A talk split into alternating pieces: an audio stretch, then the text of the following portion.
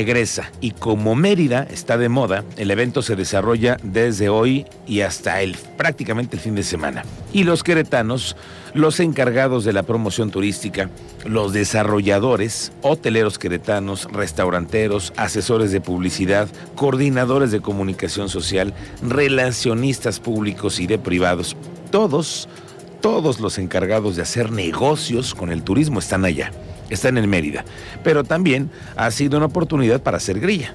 ¿Por qué no? Aprovechando el puente. Anoche se reunieron el dirigente nacional del PAN, Marco Cortés, y los gobernadores panistas de Yucatán, Guanajuato, Quintana Roo, Tamaulipas, Chihuahua, Durango y de Querétaro, Mauricio Curi. Mauricio Vila es el gobernador de Yucatán. Él fue el anfitrión del evento privado que se realizó allá en la hacienda de San Antonio Julio en Mérida. Todo en medio de una trilogía de mensajes en las que el exgobernador Domínguez, el queretano, ha rechazado la forma en la que se lleva el partido, a cargo de Marco Cortés. Públicamente lo ha dicho y ahora mucho más, ahora que está fuera del oficio diario, como lo era como gobernador, pues ahora está más metido en sus redes sociales y se nota. Curi, sin embargo, jala con Marco Cortés al igual que el alcalde en tu calle, Luis Nava. Digamos que ellos sí están alineados a la dirigencia nacional, se toman fotos, van a las cenas privadas y suben en redes sociales su orgullo de pertenecer al PAN y crecer y creer en Marco Cortés. Entonces, le digo, se desarrolla el tianguis turístico en Mérida y allá se encuentran casi todos los gobernadores del país. Y es que después de la pandemia, el turismo es la bandera que México tiene para que los turistas del mundo confíen y regresen a nuestros pueblos mágicos, a nuestras playas y sitios arqueológicos. Hoy vamos a hablar ampliamente del tema, de lo que se está haciendo en el tema, el tema de la promoción turística. Están allá, le digo, los hoteleros, restauranteros. Hablaremos con ellos para conocer cómo es el perfil, cómo se está exponiendo a México en esta parte del mundo. Hay un operativo esta tarde en Chatarreras. Sí, hemos hablado del robo de tapas y alcantarillas muchas veces, Cristian, lo hemos platicado aquí, de cómo hay lugares en las que hay avenidas que tiene desde que fueron las lluvias, que ya tiene que, que, que llovió un más de un mes y medio. Sí, como cerca de dos meses en lo Casi dos meses. Y se siguen apareciendo todavía trafitambos para tapar las alcantarillas que, que se desaparecieron o que por ahí alguien se las llevó. Que esa es otra. Ahí me la encontré, me la llevo por ahí. No, no, no, no es que se las encuentran, es que se las roban, Cristian. Sí, señor. Se las roban, ese es el tema. Entonces hay operativos en las chatarreras y desde se sabe que andan buscando quiénes son también los que las compran. No solamente quién las vende, sino también quién las compra. El teniente Mérida nos da el reporte. Teniente, te saludo, buenas tardes.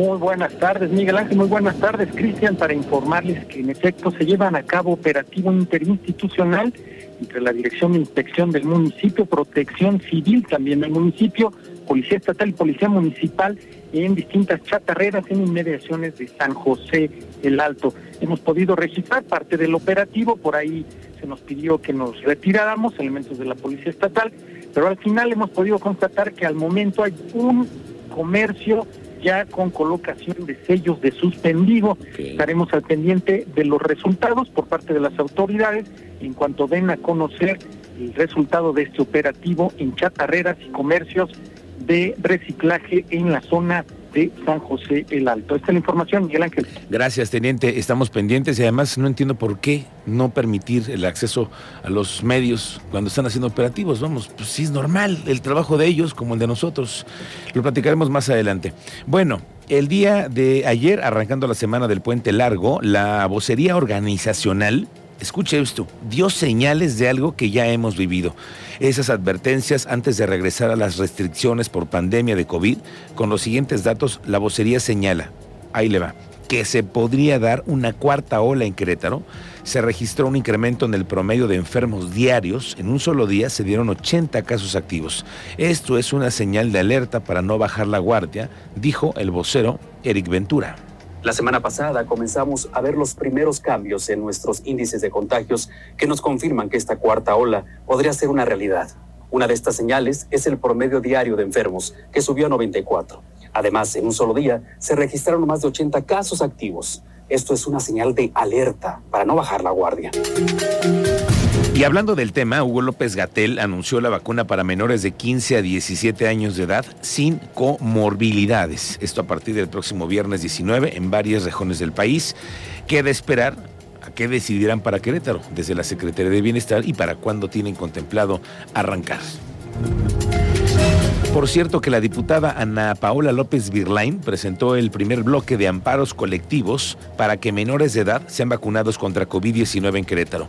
Lo anterior como parte de la campaña de amparos colectivos que promueve la legisladora desde hace poco más de un mes, a raíz de que se presentó el primer amparo que obtuvo suspensión provisional con el cual se logró que un menor con diabetes mellitus tipo 1 fuera inmunizado el 21 de septiembre pasado. Hasta ahora son un total de 20 niños, algunos con comorbilidad y otros sanos, los que ya recibieron su vacuna aquí en Querétaro. Por cierto que se difundió que se ha aplicado más del 9%, pues muy poquito se me hace, ¿no? Muy poquito, 9% de las vacunas contra influenza. Así lo dijo la secretaria de Salud, la doctora Martina Pérez. Dice que se tiene contemplada la aplicación de más de 540 mil dosis y están invitando a los ciudadanos a que vayan a los centros de salud o los centros de vacunación, que hay algunos en el centro histórico. ¿Tú los has visto, Cristian? Sí, señor, uno de ellos en Plaza de Armas. Plaza de Armas, ahí te puedes llegar. Y órale un piquetín. Nada más. Nada más. No duele. bueno, pero el tema es que pues estás prevenido con el tema de la influenza, que ya empezó a hacer frío y vaya que estuvo siendo frío. Este 2021 está tremendo, el octavo frente frío está entre nosotros. Pues sí, justamente es eso, es que la entrada del frente frío número 8 a territorio queretano podría traer consigo algunas heladas, especialmente para las zonas altas. Yo recibí en mi cuenta de Twitter, que es arroba M Álvarez Vargas, esta mañana una fotografía de ya personas que dicen, Miguel, está helando, ya amaneció escarchado mi vehículo. ¿Sí? Pues sí, pues este es el friazo en la mañana, en la zona del refugio y todo eso, Cibatá. Está durísimo el frío esta mañana. Hay que seguirnos cuidando. Y de acuerdo al Servicio Meteorológico Nacional, en puntos montañosos los termómetros podrían estar bajo cero. Permanecerá el ambiente de frío a muy frío, con heladas al amanecer en zonas altas del norte, noroeste o centro y las montañas de Chihuahua, Durango, Estado de México, Guanajuato, Hidalgo, Michoacán, Puebla y en Querétaro, sobre todo en San Joaquín, Pinal de Amoles y Amealco. En el Instituto Queretano del Transporte hay estimaciones de lo que se ofrecerá como parte de los subsidios al transporte público, cómo está la cobertura para este año, para lo que viene. Giovanna Espinosa, ¿cómo te va? Buenas tardes. Buenas tardes, Miguel Ángel. Así es, eh, para este año se espera que se destinen 18 millones de pesos para el subsidio al transporte público.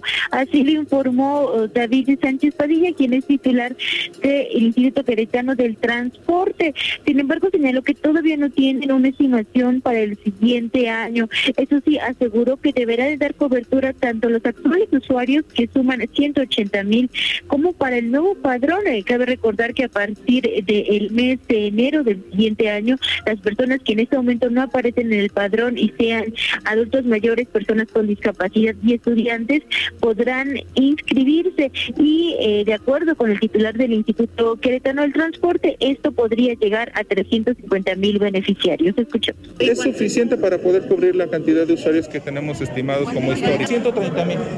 130 mil beneficiarios que tenemos en este momento y este a partir de enero estimamos eh, pueda crecer hasta 350 mil una vez que se abra. También eh, parte de lo que platicó el titular del Instituto Queretano del Transporte fue algunas quejas que han tenido los usuarios del servicio que le señalan pues no se les ha aplicado el subsidio. Él señaló y recordó que es importante poder eh, pues eh, dar un poco de eh, costo a la tarjeta, es decir, que puedan eh, recargarla en alguna tienda para que puedan ser beneficiarios, pueden recargar desde dos pesos y a partir de ese momento podría estar aplicando el descuento. Esto pues luego de que algunos usuarios se han quejado de que el descuento no les ha sido válido en estas tarjetas, Miguel. Así es, Giovanna, y fíjate que además aquí en cabina hemos recibido varias veces que los ciudadanos se quejan porque no se les ha aplicado esta eh, modernidad que se supone que aplicaba solamente con el primer depósito. Se supone que, tú con dos pesos llegabas, hacías la primera recarga y con eso si tú eres parte de esos beneficiarios ya tienes el acceso a la tarifa de dos pesos. Y todavía hay gente que se queja, ¿no?